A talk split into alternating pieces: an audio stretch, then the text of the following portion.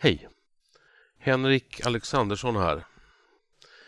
Idag så tänker jag fundera högt över Greta, över klimatrörelsen och över klimatfrågan. This is all wrong. I shouldn't be up here. I should be back in school on the other side of the ocean. Yet you all come to us young people for hope. How dare you? You have stolen my dreams and my childhood with your empty words, and yet I'm one of the lucky ones. People are suffering, people are dying, entire ecosystems are collapsing. We are in the beginning of a mass extinction, and all you can talk about is money and fairy tales of eternal economic growth. How dare you!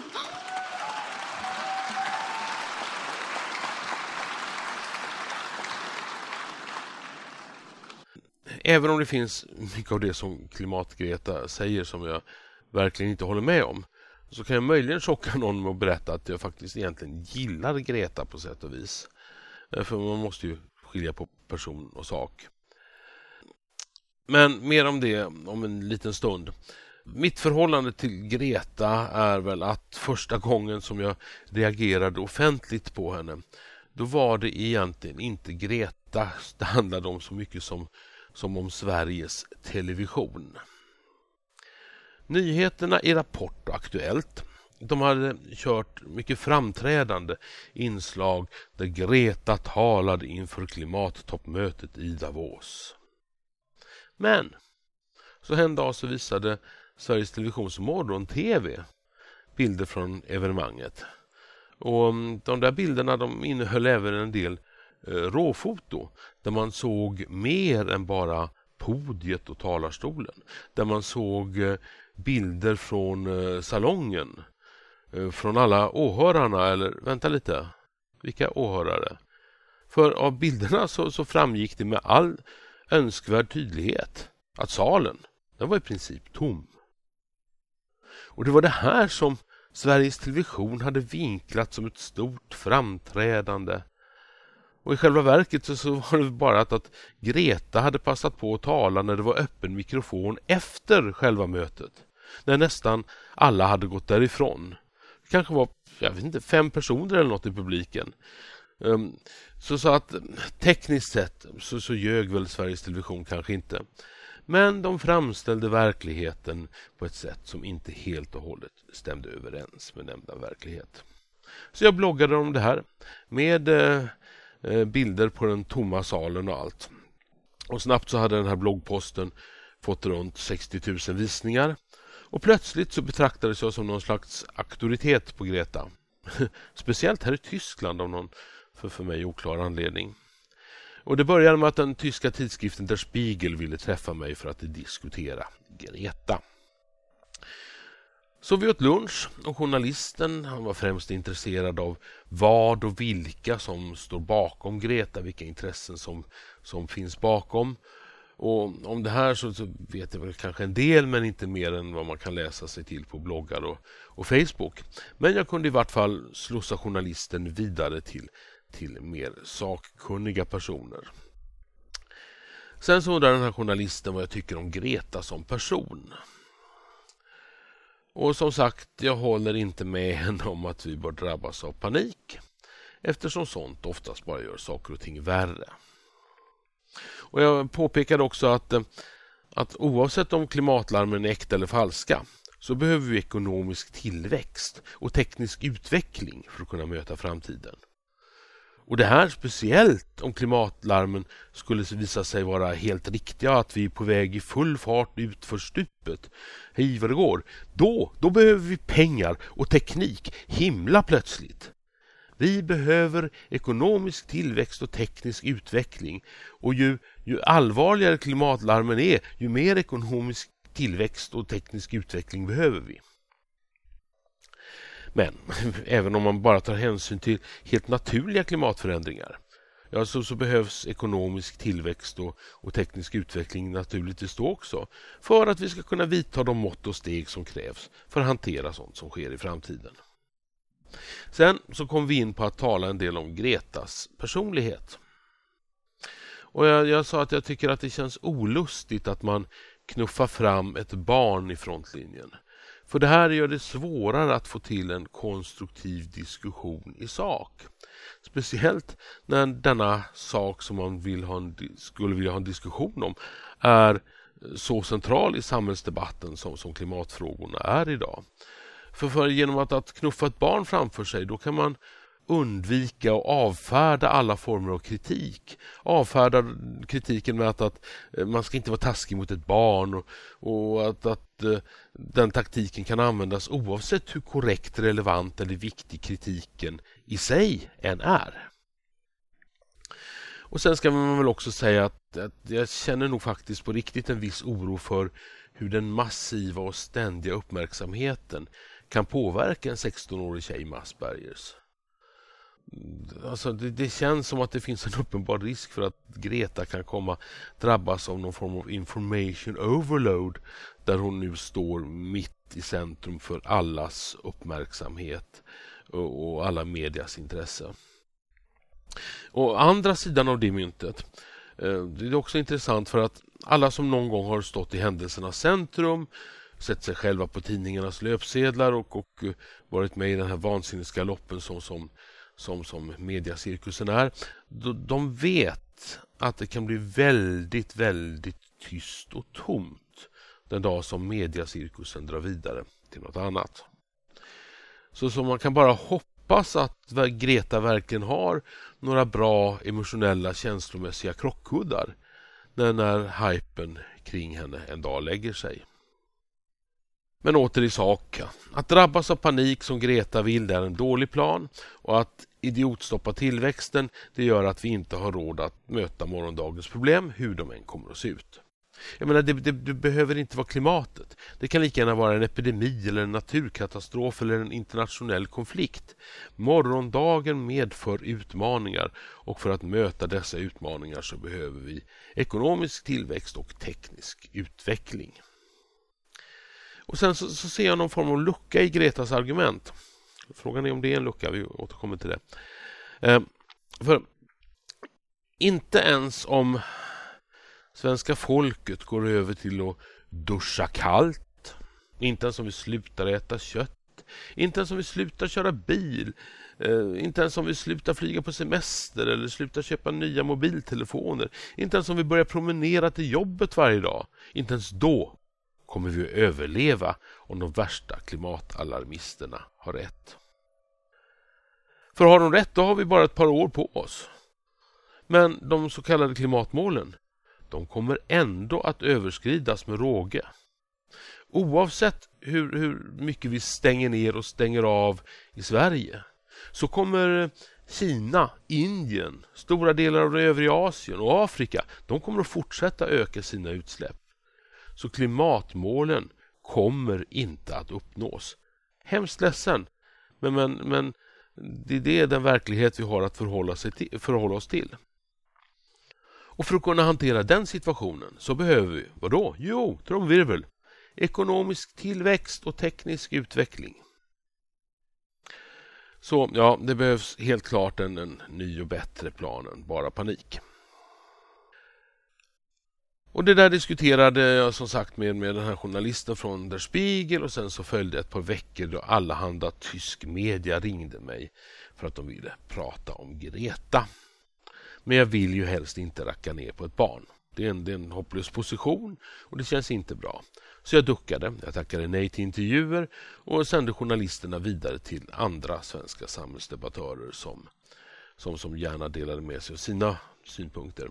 Och, och, det var nog klokt, för här i Tyskland här har Greta blivit ett, ett, ett politiskt slagträ i en alltför för uppskruvad debatt. Eh, till exempel så har hon till och med blivit alternativ för Deutschlands favorithatobjekt. Och sånt det blir bara mm, osnyggt och obehagligt. Så att, att, att, eh, det var nog klokt av mig att, att, att eh, tacka nej till alla de där övriga intervjuerna. Nåväl. Saken är som den är och eh, Greta blir större och större och på något sätt måste man förhålla sig till henne och det, det är ju därför jag, jag gör den här podcasten idag.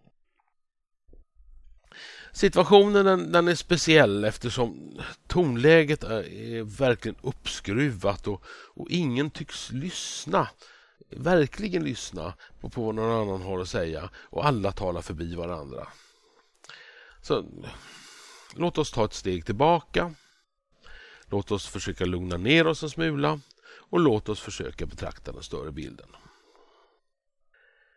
Greta som fenomen tycker jag blir betydligt enklare att förstå om man för det första försöker lyssna till exakt vad hon säger.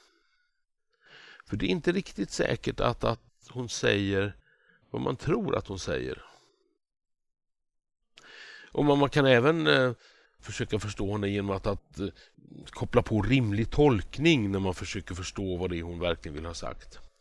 Och, och sen så blir det också enklare att, att förstå om man betraktar fenomenet Greta mer ur ett opinionsbildnings-, spinn och propagandaperspektiv.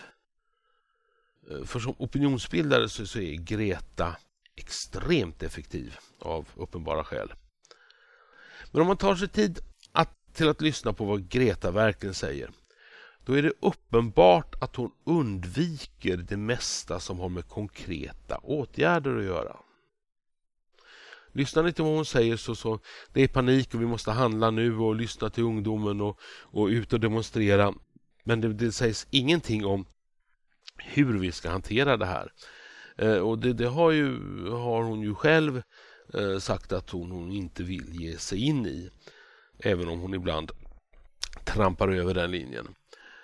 Eh, Gretas propagandamässiga uppgift det är helt enkelt att skapa ett yttre tryck. Vilket man till exempel kan göra genom att uppmana till panik. Och när detta yttre tryck kombineras med ett inre tryck inifrån den politiska sfären, ja då pressar man så att säga tandkrämstuben från två håll. Vilket är mycket mer effektivt än att bara opinionsbilda i största allmänhet. Greta skapar stort opinionsmässigt tryck även om hon inte behöver ge sig in i detaljfrågor. Sen finns det inom politiken människor som är beredda att, att plocka upp bollen eh, och så, så Eh, får man till stånd vissa förändringar i samhället som vi ska återkomma till. Eh, eh, det är ett mer effektivt sätt att skapa samhällsförändringar, att, att, att pressa från två håll. Nåväl. Gretas huvudsakliga och kanske enda funktion det är det alltså att skruva upp volymen i klimatdebatten. Och så finns det alltså folk i nästa led som vet hur man kan kapitalisera politiskt på detta. Men någon gång då och då så slinker ju enstaka konkreta åsikter ändå igenom. Som eh, när hon eh, deltog i ett seminarium i FN i samband med FNs klimattoppmöte. Eh, där hon framförde åsikten att vi kan ta vår ekonomiska tillväxt och stoppa upp den. Eh, och Det tror jag är en dålig idé. Eh, alltså hon, hon vill att vi ska ge upp det system som har, har lyft oss från grottmännisko och torparnivå till välstånd. Det, det betyder att hon vill stoppa den ekonomiska motor som gör att vi får råd med allt från ny utrustning för datatomografi till infrastruktur, äldrevård, utbildning och, och global uppkoppling. Det, det vill säga att hon vill strypa den eh, tekniska utveckling som inte bara gör våra liv enklare, bättre, lyckligare och säkrare utan som också är en, en förutsättning för att vi ska hitta nya former av ren, säker och billig energiproduktion. Och vad vill man egentligen ha istället för ekonomisk tillväxt? Hur vill Greta och klimatrörelsen organisera vårt samhälle och vår ekonomi? Lena Andersson, som är en intressant skribent, hon skrev om saken i Dagens Nyheter häromdagen. och hon skrev bland annat så här. Jag citerar. Det krävs, brukar det sägas, ett annat ekonomiskt system för att citat, ”rädda planeten”. Stäng citat. På vilket fundament vilar det systemet? Rimligen fordrar det stenhård reglering och otaliga förbud. I första skedet kommer att följa misär och den som åstadkommer något sånt, ja, den blir inte omvald.